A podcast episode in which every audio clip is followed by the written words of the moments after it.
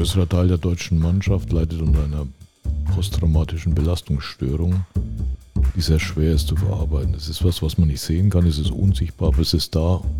Ich würde mir wünschen, dass man diesen Menschen gegenüber anders in der Zukunft aufmerksamer, sensibler auftritt, als es in der Vergangenheit war. Vielleicht ist es so, dass wir zum ersten Mal diese Menschen mit den Victus Games wirklich ins Bewusstsein auch bringen können.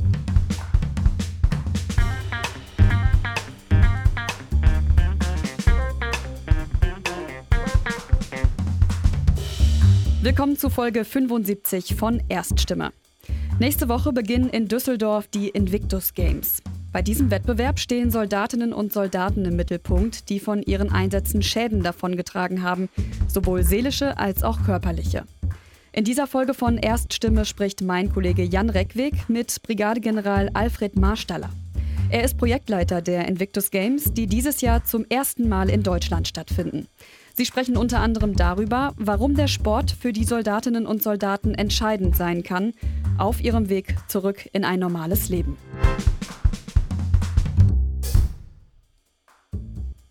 Moin und herzlich willkommen zu einer neuen Ausgabe von Erststimme. Mein Name ist Jan Reckweg und ich habe mich diesmal auf den Weg nach Düsseldorf gemacht. Diesmal wird es sportlich, denn es geht um die sechsten Invictus Games, die vom 9. bis 16. September hier in Düsseldorf und damit erstmals in Deutschland stattfinden.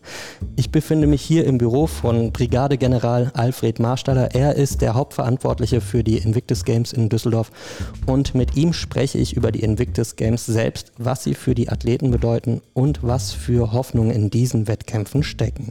Denn bei den Invictus Games treten an Seele und Körper verwundete, verletzte und erkrankte Soldatinnen in verschiedenen sportlichen Disziplinen gegeneinander an.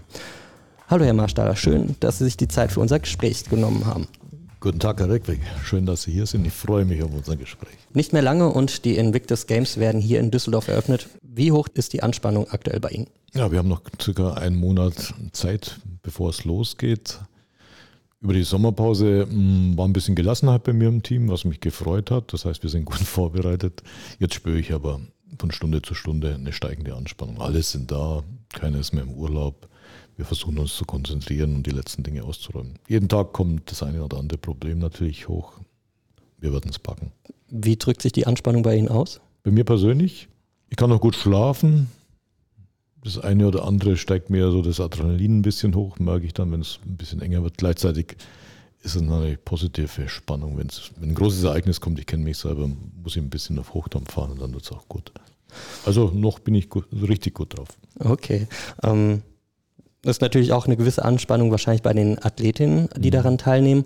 Ähm, Gerade auch mit dem Hintergrund, dass 100.000 Zuschauerinnen erwartet werden. Was bedeutet dieses Ereignis für die Athletinnen? Ich denke, dass für alle unsere Wettkämpferinnen und Wettkämpfer das ein herausragendes Ereignis sein wird. Und zwar nicht nur herausragend für den Weg in ein, zurück in ein einigermaßen gutes soziales oder berufliches Leben, also ein Meilenstein, ein entscheidender Meilenstein auf dem Weg der Rehabilitation. Es wird ein unvergessliches Erlebnis sein, was das ganze Leben kennzeichnen wird.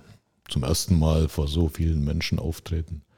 Zum ersten Mal, zumindest für die Erstteilnehmer, Teil einer unglaublich emotionalen, internationalen Familie zu sein, zum ersten Mal Unterstützung und Begeisterung für einen selbst zu erleben, so richtig im Mittelpunkt zu stehen. Ich denke, das wird für die Athleten, für die Betreuer, aber für uns Zuschauer unvergesslich werden. Ein ganz herausragender Moment. Sie haben ja auch Kontakt zu den Athletinnen, ähm, sind ja auch Athletinnen dabei, die da schon mal dran teilgenommen haben. Mhm. Was haben die Ihnen so mitgeteilt, wie das ist, daran teilzunehmen? Seit Anbeginn an habe ich mich bemüht, Verbindung aufzunehmen mit Menschen, die schon mal teilgenommen haben. Aber es geht ja nicht nur um die Teilnehmer, sondern ein Stück weit zu verstehen, worum geht es bei diesen Versehrtheiten, die die Einzelnen haben. Ich bin sehr froh, dass wir dieses Jahr ein deutsches Team haben, 38 Menschen, bei denen etliche dabei sind, die zum zweiten Mal dabei sind. Glaube ich, zwei oder drei sind zum dritten Mal dabei. Das heißt, es wird ein Stück Erfahrung mit reingetragen. das merkt man auch. Die sitzen dann da mitten bei ihren Kameradinnen und Kameraden, können berichten, wissen, worauf es ankommt, wissen, wie wichtig es ist, sich gegenseitig zu unterstützen, können einschätzen, worum es geht, nämlich seine persönliche Leistung zu bringen, nicht unbedingt die Goldmedaille zu gewinnen. Das ist eine ganz tolle Mischung. Also die Erfahrung als Teil der deutschen Mannschaft ist wichtig. Welche Erfahrungen wurden denn allgemein bisher mit den Invictus Games gemacht? Ich denke, die overall strategische Erfahrung ist, dass es eine ganz tolle Story ist, die der Prinz Harry da 2014 mit den ersten Invictus Games auf den Weg gebracht hat. Soweit ich weiß, waren gar nicht so viele Iterationen geplant. Damals waren es 14 Nationen, bei uns werden 21 Nationen in eine Stadt gehen. Jedes Jahr werden es mehr, bei uns kommen drei neue dazu. Ich denke, äh, das ist also insgesamt eine Erfolgsstory und die zentrale Erfahrung, die die Wettkämpfer machen, Sie werden anerkannt, wahrgenommen, unterstützt, ein wichtiger Meilenstein zurück ins Leben. Es sind ganz tolle Stories daraus geworden, Erfahrungen, neue Lebenswege, die sie erschlossen haben. Die Erfahrung, die die Veranstalter und die Teilnehmernationen machen, also auf der Betreuerseite, aber auf der verantwortlichen Seite ist, dass man hier halt mit dem Sport was gefunden hat, was hilft, mit schwerem Schicksal umzugehen. Also die Kraft des Sportes in seiner ganzen Bedeutung erfasst man nur, wenn man es sieht, wenn man dabei ist, wenn man das durchführen darf. Also insgesamt eine sehr kraftvolle Erfahrung, ein Energiespender. Würden Sie sagen, also Sie haben es gerade schon angesprochen, Prince Harry, der Duke of Sussex, hat das 2014 ins Leben gerufen. Mhm. Ähm, ist das das Besondere an den Spielen oder gibt es noch einen anderen Punkt, wo Sie sagen würden, das äh, ist auch noch ein Highlight dazu? Also das ganz Besondere an den Spielen ist der ganzheitliche Ansatz, der gewählt wurde. Ein ganzheitlicher Ansatz in dem Sinne, dass hier der Teilnehmer und die Teilnehmerin dabei sind, mit ihren jeweils individuellen Schicksalswegen die immer sehr einzigartig sind, zusammen mit ihrer Familie. Das ist das, was, was Harry 2014 zum ersten Mal ins Leben gerufen hat, worum wir uns besonders kümmern wollen. Also diese Grundidee, die Familienangehörigen und die engen Freunde haben das schwere Los und das Schicksal der Beteiligten mitgemacht. Jeder Zuhörer kann sich vorstellen, was es bedeutet, wenn der Mann, die Frau, der Vater, aber auch das Kind mein Freund in Afghanistan zum Beispiel war oder im Kosovo und schwer verletzt wurde und diese Verunsicherung, die aus der Situation herausgeht, diese Angst, was passiert mit dem Mann, kommt der Mann oder die Frau zurück. Auch dann, wenn er zurück ist, der lange, lange Genesungsweg. Und wir sprechen hier Verwundung, von Verwundungen an Körper und Seele, die nicht temporär sind, sondern die meist das Leben lang da sein werden und die Menschen begleiten werden. Also der schwere Weg, dann wieder hier zurück in Deutschland zu sein und gemeinsam gehen zu müssen. Aber auch dann das Positive, dass man über die Reha, über die Sporttherapie, über die positive Erfahrung mit den Menschen, die das gleiche Schicksal erlebt haben, dass es da weiter nach vorne geht und wie wichtig es bei dieser bei diesem positiven Anteil die Rolle der Bedeutung ist. Das ist das ganz die Rolle und die Bedeutung der Familie. Das ist aus meiner Sicht das ganz Besondere. Ich persönlich durfte letztes Wochenende zusammen sein mit dem größten Teil der deutschen Mannschaft und deren Familien und Freunden und es ist eine unglaubliche Kraft, Stärke, Zuversicht, die aus diesem, dieser Gemeinschaft hervorgeht. Das ist eine ganz wunderbare Geschichte, die Prinz Harry da ins Leben gerufen hat. Haben Sie ein Beispiel, was Sie da so berührt hat in dem Moment, als Sie da bei dem Treffen waren? Mir fällt jetzt kein unmittelbares Beispiel ein. Wir hatten viele Gespräche, aber es ist der, der Zusammenhalt, die Beobachtung, wenn man die Soldaten sieht, wenn sie mit ihren Babys zusammen sind, der körperliche Kontakt, der da gesucht wird, die Kinder, die plötzlich mittendrin sind unter anderen Kindern, die das gleiche Schicksal erfahren haben. Man sieht es ja, man spürt es ja, dass er eine Gemeinschaft ist, die ein schweres Schicksal teilen. Das ist, glaube ich, so. Alle sitzen wir in einem Boot und gemeinsam sind wir stärker. Das spürt man jede Minute. Mhm. Haben Sie denn auch was gemerkt, so jetzt, wenn Sie mal auf die vergangenen Invictus Games schauen, mm, was die Spiele auch verändert haben? Wenn Sie auf die anderen Teilnehmerländer mal gucken, was da vielleicht im Nachhinein noch ähm, geschehen ist zum Beispiel? Nee, das kann ich nicht sagen, habe ich auch keinen Überblick. Ich selber bin vor vier Jahren dazugekommen. Davor habe ich so ein bisschen was gehört über Invictus Games. Bin dann mit der Organisation betraut worden, habe jetzt nur die letzten Spiele gesehen als Teilnehmer von Anfang bis zum Ende in Den Haag, hat aber mehr so die Brille drauf, wie organisiert man sowas, worauf kommt es an, welche Emotionalität steckt dahinter, was passiert mit der deutschen Mannschaft, was muss ich in Deutschland tun, was in anderen Ländern passiert ist, hm, habe ich weder bewusst wahrgenommen, noch möchte ich es bewerten. Wenn wir jetzt aber mal in Richtung Düsseldorf schauen, hm. ist jetzt der Austragungsort der Invictus Games dieses Jahr zum ersten Mal auch in Deutschland, wir haben es vorhin schon angesprochen. Welche Bedeutung haben die Invictus Games denn für die Stadt Düsseldorf? Düsseldorf war etwas spät, er etwas spät auf den Zug aufgesprungen, weil erst eine Bewerbung mit einer anderen Stadt lief. Die ging dann aus kommunalpolitischen Gründen wohl nicht richtig voran. Dann ist das BMVG zurückgerudert, hat die Bewerbung abgesagt. Dann ist man nochmal angerufen worden aus London und so kam Düsseldorf dann quasi als Partner etwas zu spät dazu. Hat aber von Anfang an gesagt, ja, das ist unser Ding, wir sind eine Sportstadt, wir sind tolle internationale Gastgeber, wir machen mit. Und seit vier Jahren bin ich jetzt dabei. Ich bin kein Düsseldorfer, ich wohne in Bonn, komme aus Bayern.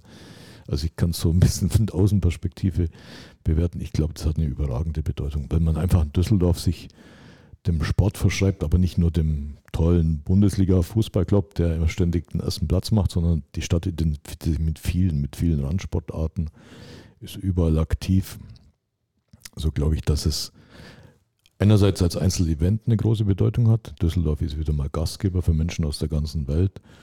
Es fügt sich in eine Reihe von Sportveranstaltungen rein, auf die man stolz ist. Tischtennis-Weltmeisterschaft, Auftakt Tour de France, Universade, nächstes Jahr Europameisterschaften. Düsseldorf ist dabei, wenn es wieder mal darum geht, sich für Olympische Spiele zu bewerben und, und, und. Ich denke, das ist einfach typisch für Düsseldorf. Man ist aufgeschlossen, man möchte Gastgeber sein. Insofern passt es wunderbar ins Bild der Stadt vielleicht am meisten habe ich es gemerkt Ende letzten Jahres, als Prince Harry und Meghan ein Jahr vor den Spielen zu Besuch kamen und ich durfte die begleiten und es war eine große Spannung im, im Auto. Wie wird es, wenn sie aussteigen vom Rathaus und dann standen dann hunderte von Menschen, viele Fotografen und diese super positive emotionale Spinne, äh, Stimmung in der großen Hitze, die von den Leuten ausging und die sofort übergesprungen auf die, ist auf die beiden. So, das war so das typische, glaube ich, was man wahrgenommen hat an, an Schwingung. Und ich, seither, ich bin immer überall unterwegs beim Lions Club diese Woche und verschiedene Vorträge hin und her. Viele Schulen wollen zu uns kommen. Also ich denke, dass Düsseldorf ist sehr aufgeschlossen und gespannt, was da auf uns zukommt. Sie sprachen eben schon, es gab ein kleines Hin und Her. Was hat denn so wirklich den Ausschlag für Düsseldorf dann gegeben, dass es die Invictus Games hier gibt? Da kann ich nur spekulieren. Also am Schluss waren es noch zwei Städte, die über waren. Eine in Kanada und einmal wir. Wir haben uns viel Mühe gegeben, waren ein bisschen spät dran und haben dann versucht, eine Einzigartigkeit in die Bewerbung reinzubekommen. Ich nenne mal so die zwei oder drei Gründe, die aus meiner Sicht den Ausschlag gegeben haben. Aber man sagt es uns nicht, das ist natürlich geheim, klar. Das erste war, wir haben mit einem One-Location-Konzept geworben. Also wir sind äh, ins Rennen gegangen und haben gesagt, die ganze Sportveranstaltung findet auf einem Gelände statt. Kein Besucher, kein Wettkämpfer muss dieses Gelände während der Veranstaltung verlassen. Alles ist fußläufig zu erreichen, so wir sind zusammen als die große Invictus Games Familie. Das zweite Versprechen war, dass wir äh, den deutschen Weg, den deutschen Invictus-Weg besonders herausgearbeitet haben. Der bedeutet, dass wir unsere Sportler traditionell nach dem Kriterium auswählen, was bedeutet die Teilnahme für den Reha-Weg des Einzelnen. Welchen Beitrag leistet Sport und welchen Beitrag leistet diese Sport-Sonderveranstaltung für den individuellen Weg. Das heißt im Umkehrschluss, Menschen, die fit sind, die eine Goldmedaille gewinnen können, aber die austherapiert sind oder die den Weg hinter sich haben oder die nur hinwollen, um sich in der Öffentlichkeit zu zeigen, finden keinen Zugang. Das ist das Besondere. Also wir wollen wirklich Menschen auswählen und hinschicken und vorbereiten und präsentieren oder sich präsentieren lassen, wo wir glauben, dass es den therapeutischen Weg unterstützt. Und das Dritte, glaube ich, was wichtig war, wir sind mit einer Erzählung in die Bewerbung reingegangen, dass wir glauben, dass die deutsche Ausrichtung in Düsseldorf in diesem Jahr einen Beitrag leisten kann, dass Verhältnis zwischen Staat und Militär zu verbessern. Das war vor dem Ukraine-Krieg. Es gab ja immer dieses Desinteresse der deutschen Bevölkerung, was der damalige Bundespräsident Köhler so schön ausgedrückt hat. Und diesen Brückenschlag zu versuchen, mit dieser Story, mit diesem Ziel sind wir ins Rennen gegangen. Und ich denke, das hat man uns abgekauft. Man legt Wert drauf in der internationalen Gemeinschaft, dass es so ist. Und ich kriege es immer wieder durch Nachfragen und Bestätigungen äh, höre ich, dass, dass es großes Interesse gibt, uns auf diesem Weg zu unterstützen. Das wären so die drei Punkte, wo ich glaube, dass den Ausschlag gegeben haben für unsere Bewerbung. Wenn wir jetzt mal ein wenig darauf schauen, wir haben jetzt viel über Düsseldorf gesprochen und Sie haben gesagt auch über die, die Nähe der Sportveranstaltung, dass es keine großen Wege sind. Ähm, was sind denn so die logistischen Herausforderungen bei so einer Veranstaltung? Ah, das ist mittlerweile ein unglaublich komplexes Gebilde geworden. Was sind die zentralen Herausforderungen? Wie immer bei so Großveranstaltungen habe ich noch nie eine organisiert. Akkreditierung, Registrierung, also das Anmeldung unter Bewahrung des Datenschutzes, äh, die Berücksichtigung der Besonderheiten der einzelnen Teilnehmer. Es gibt in jeder Disziplin Kategorien bis zu elf, die berücksichtigt werden müssen.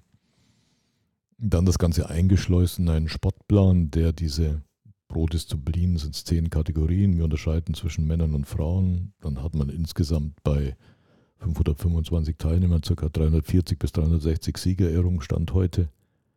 Meine Siegerehrung ist nur ein Teilnehmer, also kriegt er die Goldmedaille. Also das ist eine sehr komplizierte Geschichte, die organisiert werden muss.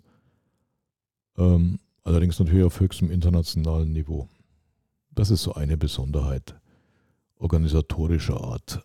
Dann wollen wir natürlich viel mehr sein als eine bloße Sportveranstaltung. Das heißt, das emotionale, das Zulassen von individuellen Geschichten, ein kultureller Anspruch, den wir verwirklichen wollen, die Möglichkeit miteinander gut ins Gespräch zu kommen. All das soll stattfinden in diesem Stadium. Wir werden einen Victus Games Village aufbauen, ich habe immer so ein bisschen scherzhaft gesagt, das soll sein wie ein bayerisches Dorf, also ein Ort, wo man sich wohlfühlt, wo es was zu essen, zu trinken gibt, wo es ein kleines Theater gibt, wo es ein Restaurant gibt mit den Besonderheiten lokal, wo man im Biergarten sitzt, wo man sich trifft, wo man Rollstuhl-Rugby ausprobiert oder andere Sportarten, die man Bogenschießen, die man erleben darf, wo man sich mit allen anderen trifft, mit den Sportlern, mit den internationalen Gästen, mit unseren 1250 Volunteers, also wo Bundestreiben entsteht, wo die Menschen sich treffen. All das nebeneinander und gleichzeitig, das ist schon eine Herausforderung.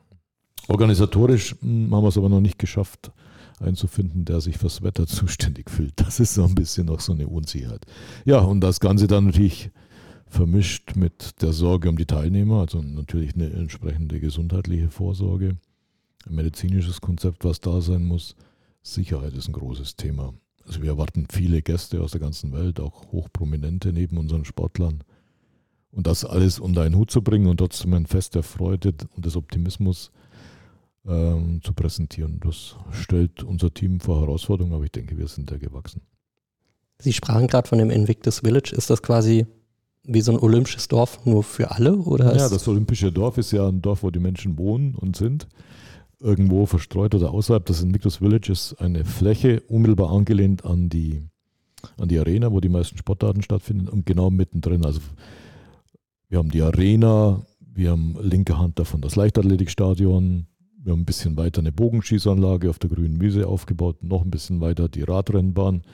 Wenn man rechts geht, ähm, würde man zum Schwimmbad kommen. Mittendrin ist dieses Village. Und dort treffen sich alle und jeder. Jeder hat Zugang.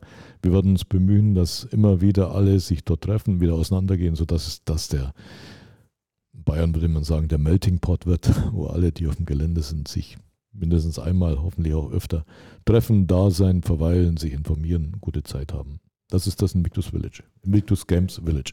Invictus Games Village, so ja. ist es. Ähm, aber ich merke schon, Sie haben die Kardiografie schon wirklich verinnerlicht von den ganzen Sportstätten. Klar. Gab es denn einen Moment, an dem Sie ein wenig verzweifelt sind? Nein, verzweifelt bin ich nie. Ich hatte natürlich, wir hatten eine Herausforderung auf dem Weg bisher. Wir haben ein Organisationsteam auf die Beine gestellt für ein Ereignis, was es so in Deutschland noch nicht gab. Die Art und Weise, wie wir das in Kooperation durchführen wollen, gab es bisher auch nicht. Wir sind ein Team, 75 Prozent Menschen aus der Bundeswehr, junge, alte Berufssoldaten, Zeitsoldaten, Reservedienstleistende, Arbeitnehmer, Beamte aus der Bundeswehr, also sehr, sehr heterogen für Bundeswehrverhältnissen. Und dazu kommt die Mannschaft aus der D-Live, die mit ihrer Professionalität, was Events und Sportveranstaltungen angeht, zu uns gekommen sind. Und diese Menschen zusammenzuführen unter einem gut ausgeklüngelten und vorbereiteten Projektplan, das war schon immer eine Herausforderung, weil es einfach ganz unterschiedliche Kulturen sind, Sichtweisen, Perspektiven, die man hat. Und dieses, diese Menschen in ein Team reinzubringen und das Boot in eine Richtung rudern zu lassen, das war und ist schon eine tägliche Herausforderung, die wir aber, glaube ich, gut gemeistert haben. Verzweifelt würde ich also diesbezüglich nicht sagen, aber es war herausfordernd. Die Beschaffungswege der Bundeswehr, öffentlicher Dienst sind kompliziert, lange, wir hören es immer wieder politisch, auch das mussten wir erfahren und nicht jeder Beschaffungsvorgang in der Bundeswehr natürlich absolut abgesichert sein muss, ist so ganz einfach zu adaptieren für die Durchführung und Vorbereitung so einer Veranstaltung. Ich glaube, das, das ist Ihnen naheliegend. Wir engagieren nicht jeden Tag Künstler oder Agenturen und ähnliches. Das war herausfordernd, aber ich habe überall Menschen gefunden, die dann an einem Strang gezogen haben, Ärmel hoch und am Ende dann mitgezogen haben. So bin ich insgesamt sehr optimistisch. Also ich bin nie verzweifelt, aber so Stirnrunzeln habe ich schon ein paar Mal gehabt. Okay, kann es mir vorstellen. ähm, ja. Wie werden an Seele und Körper verwundete, verletzte und erkrankte Soldatinnen Ihrer Meinung nach in der Gesellschaft aufgenommen? Ich denke, ich bin jetzt in vielen Begegnungen dabei gewesen, wo Vertreter der Gesellschaft manchmal zum ersten Mal verletzte, an Seele oder Körper verletzte Soldaten gestoßen sind. Also es gab, gab halt Situationen, wo wir in öffentlichen Veranstaltungen, in Meetings diese Menschen zusammengebracht haben und wenn es dann soweit kommt und die Menschen über ihr Schicksal berichten, ohne ins Detail zu gehen, allermeistens, dann lässt einen das nicht los. Man hat Verständnis, Fürsorge, Anerkennung, großen Respekt, was da passiert ist. Also das ist dann, wenn der Betroffene seine Geschichte erzählen kann, das Narrativ da ist und man hört, was passiert ist, komplett unbestritten und diskussionslos. Ich mag ein, stellvertretend für meine Wahrnehmung eine Geschichte erzählen, die mich bis heute schwer beeindruckt. Ich war zusammen mit einem unserer Botschafter, heißt damals Hauptfeldwebel Stefan Huss, der war der Teamkapitän der deutschen Mannschaft in Australien. Wurde gewählt vom Team, war halt deren Kapitän und äh, ist seither bei uns als Botschafter tätig.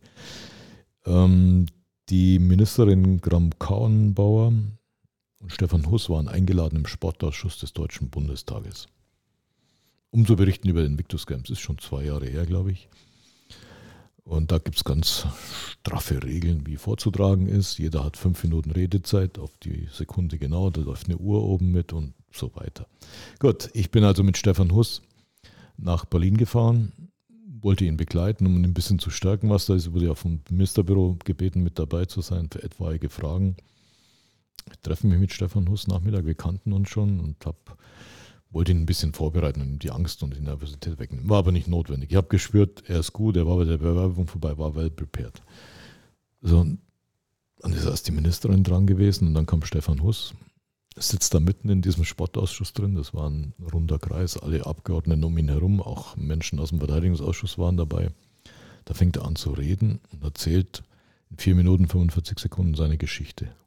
Ohne spektakulär zu sein, er ist am PTBS erkrankt alles ist ruhig geworden. Er hat erzählt und dann aufgehört. Und dann sagt die damalige Vorsitzende des Sportausschusses, ich glaube, ihr Name war Dagmar Freitag, seit acht Jahren Vorsitzende, sagt sie, meine Damen und Herren, ich habe es noch nie erlebt in diesem Ausschuss, dass es so still war, dass man eine Nadel auf den Boden hätte fallen hören. So fasziniert und so eingenommen hat der Stopp, der Hauptfallbildhus die Menschen mit seiner Geschichte. Also will damit sagen, das ist so das Typische, was immer wieder passiert. Ähm, wenn die Menschen die Chance haben, ihre Geschichte zu erzählen, zu sagen, was sie bewegt, was gekommen ist und vielleicht da auszudrücken, wo die Unterstützungsmöglichkeiten sind. Das ist komplett unbestritten. Immer überwältigend, immer überzeugend. Hat der Krieg in der Ukraine denn an der Situation von solchen Soldatinnen etwas geändert?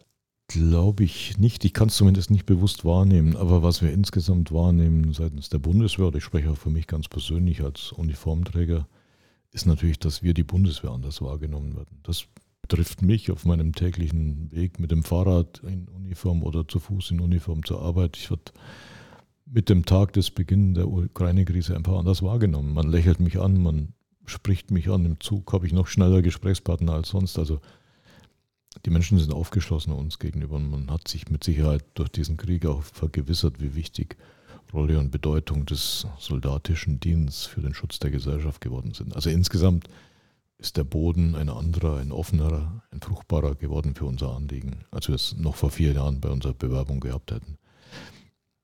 Auswirkungen auf eine besondere Sensibilität und Wahrnehmung der Betroffenen kann ich nicht feststellen. Ich denke, das war vorher schon da, so wie ich es vorher erzählt habe. Wenn, wenn die Geschichten erzählt werden, wenn sie gezeigt werden, dann ist man offen und verwehrt sich nicht dagegen.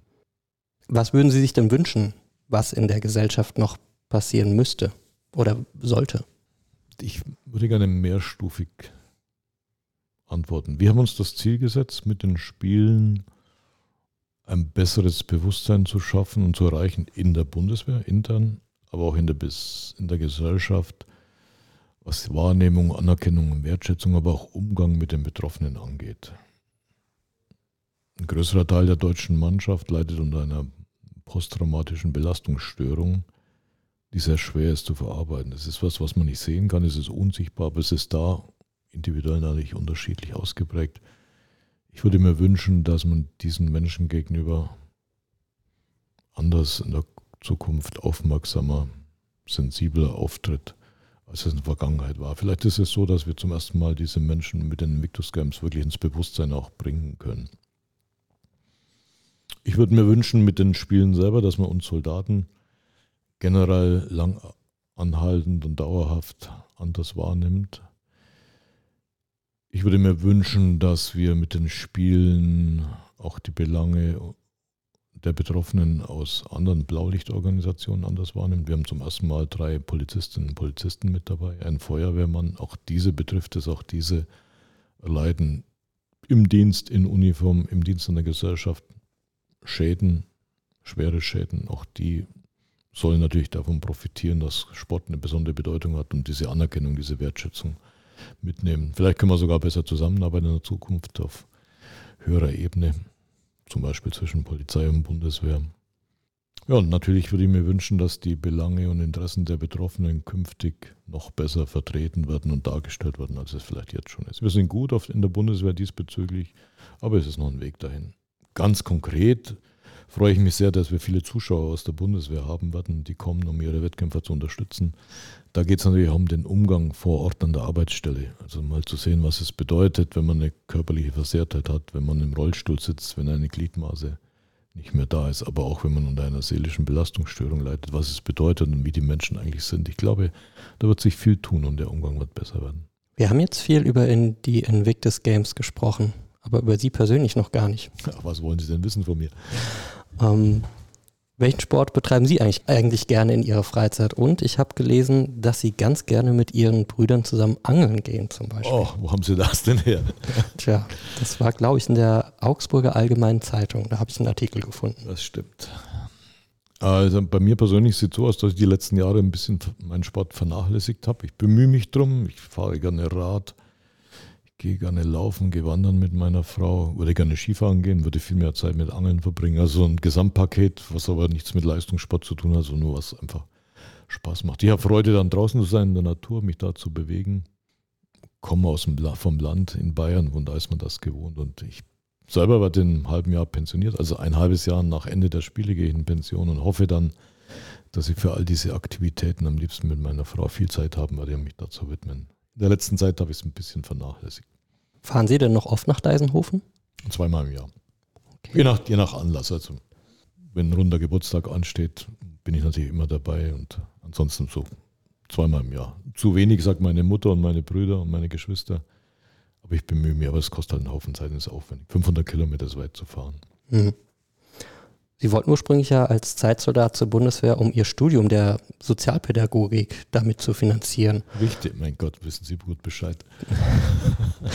Ähm, das hatte ja dann erstmal nicht geklappt. Jetzt sind Sie Brigadegeneral. Mhm. Was denken Sie, wie hätte Ihr Leben ausgesehen, wenn Sie damals in der Dillinger Luitpold-Kaserne angenommen worden wären? In der Dillinger Luitpold-Kaserne. Also, das ist eine Geschichte. Ich hatte mir irgendwann äh, gedacht, Bundeswehr muss ich, will ich sowieso machen, Grundwehrdienst.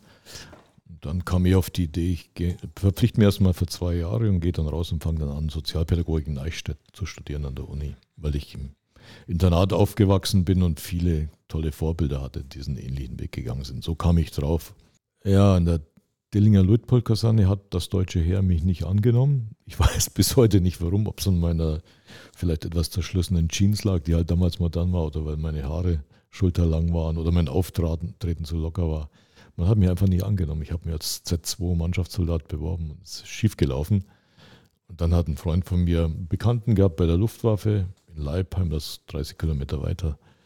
Dort habe ich mich vorgestellt, wurde gleich genommen und bin da Ausbilder geworden in der unteroffiziellen Laufbahn und hatte von Anfang an viel Freude an meiner Arbeit.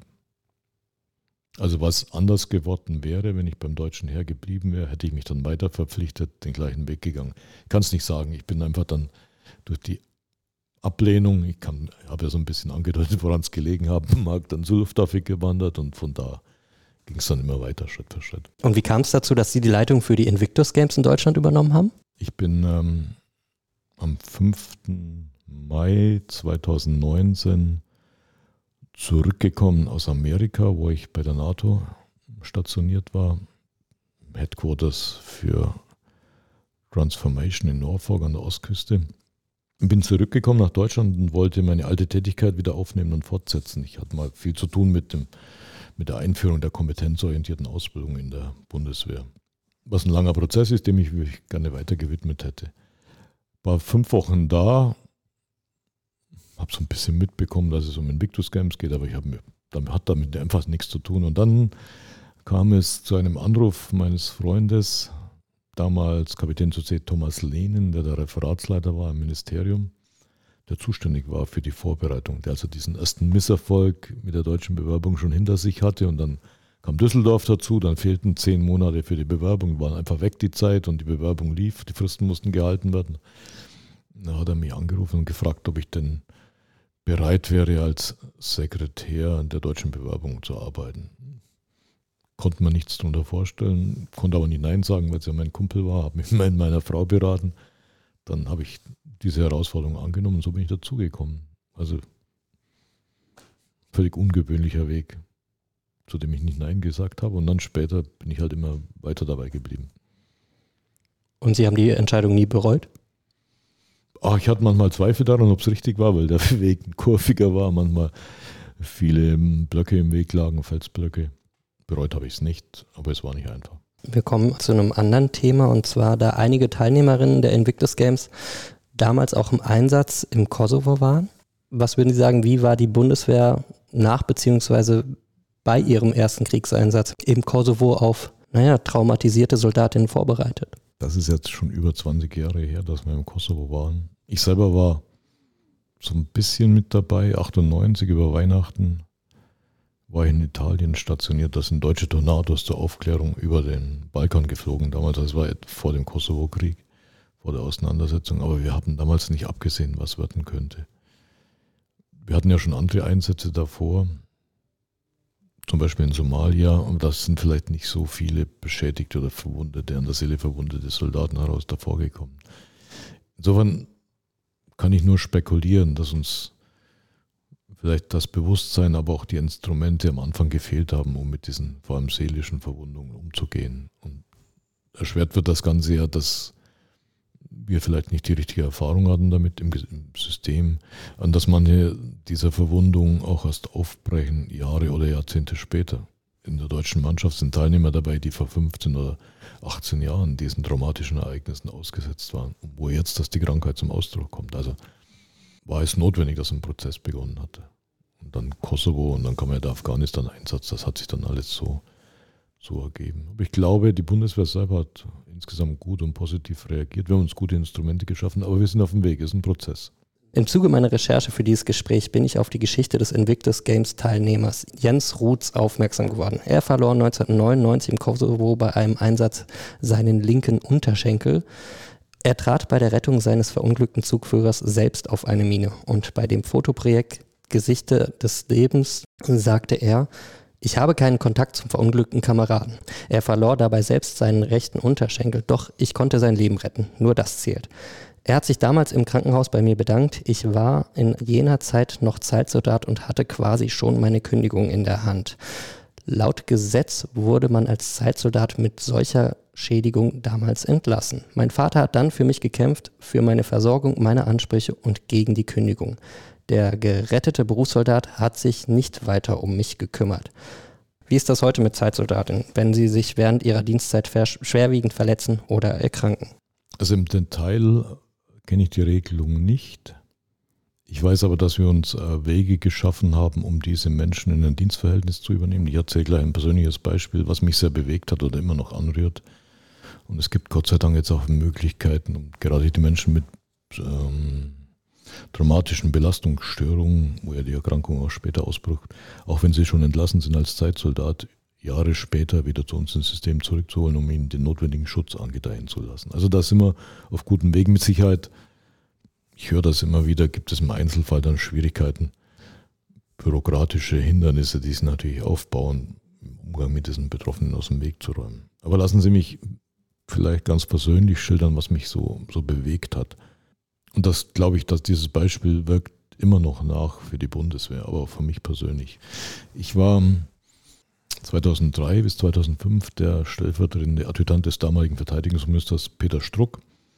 Es war die Zeit, als wir den, das erste größere Attentat hatten, das Busattentat von Soldaten, die im Afghanistan vom Camp Wehrhaus auf den Flughafen gefahren sind, weil sie die Heimreise antreten sollten, die im Bus saßen und der Bus wurde angesprengt.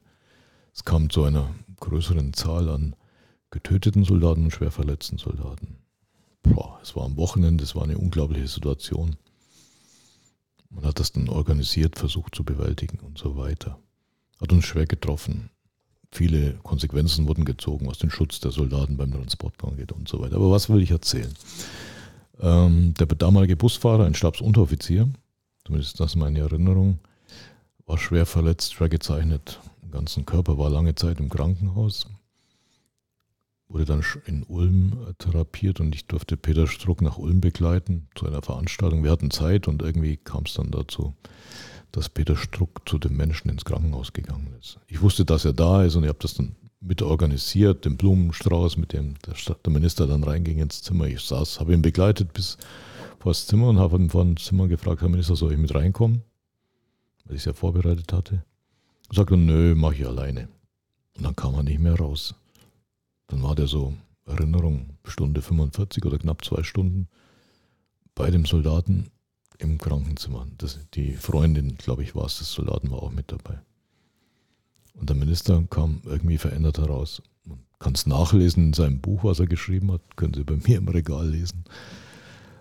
Aber was dann hinterher halt passierte, der Minister hat, war völlig aufgeschlossen dann gegenüber diesen Einzelschicksalen und wie sich dann gezeigt hat, und so zwei, drei Jahre später, der Minister hält, deutsche Regierung ist, hat gewechselt von SPD, glaube ich, auf, auf Schwarz. Der neue Minister hieß Jung.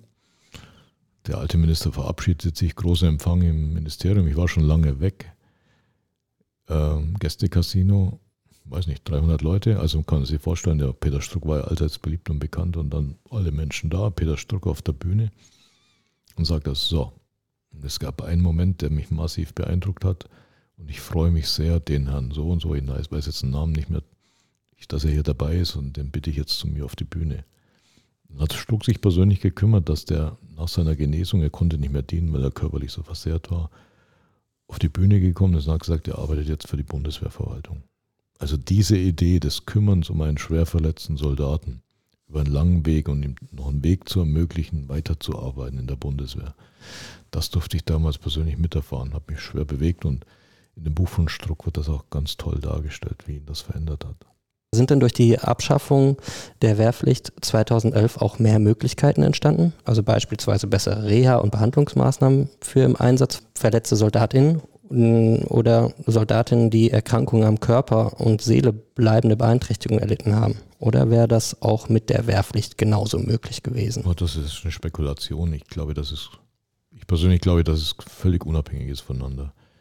Die Wehrpflicht ist weggefallen aus ähm, damals historisch-politischen Gründen, die ich nachvollziehen kann.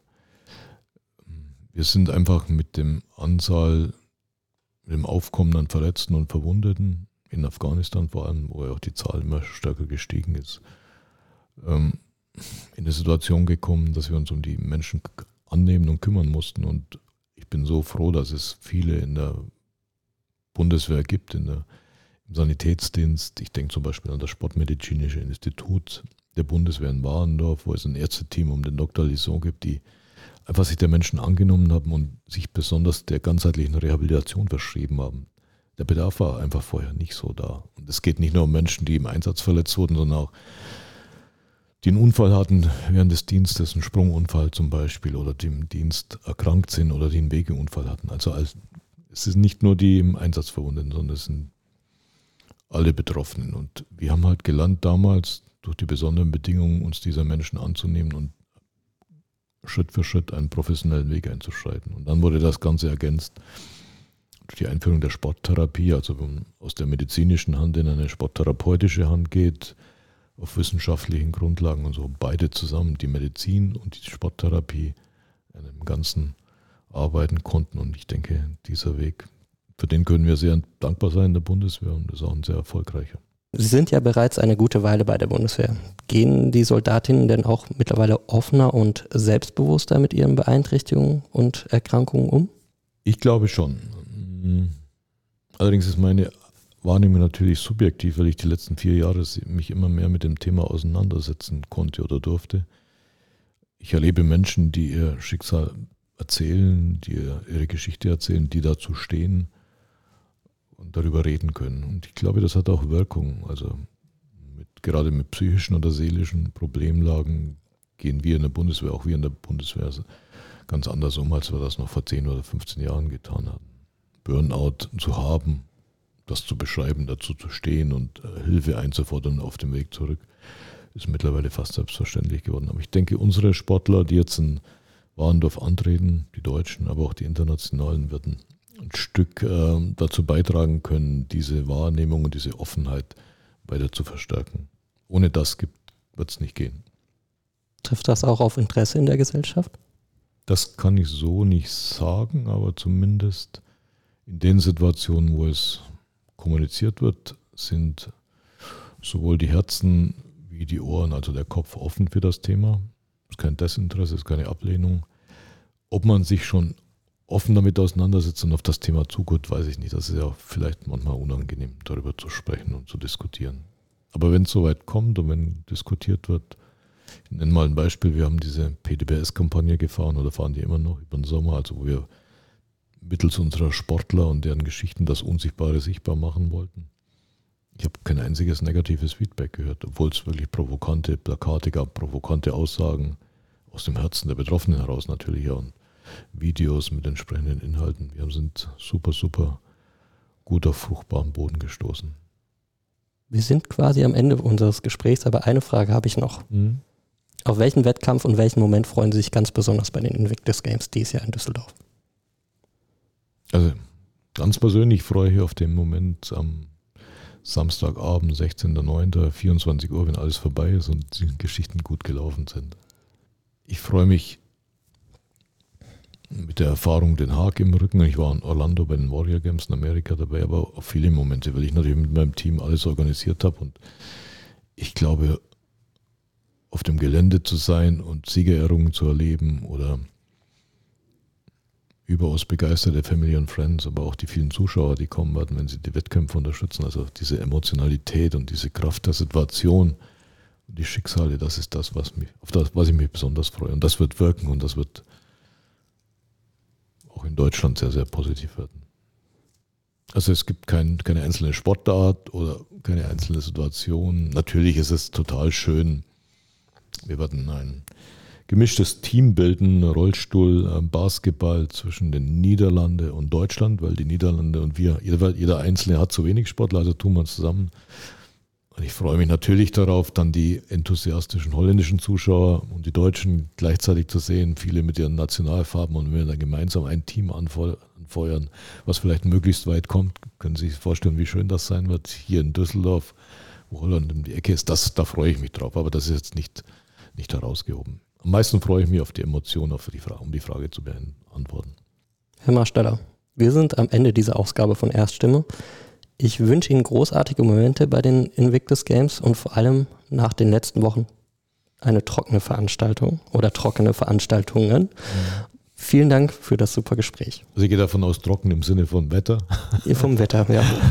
Ja, können wir gebrauchen. Ich nehme die, die guten Wünsche an und ich würde mich freuen, wenn so viele wie möglich Zuhörer und Zuhörerinnen Interesse gefunden haben, den Thema vielleicht auch hier bei uns in Düsseldorf vorbeischauen. Die Sportlerinnen und Sportler haben es verdient. Dankeschön, dass Sie hier waren. Das war Folge 75 von Erststimme. Die nächste Folge erscheint in zwei Wochen am 13. September. Wir freuen uns, wenn Sie auch dann wieder reinhören und wünschen Ihnen bis dahin eine gute Zeit.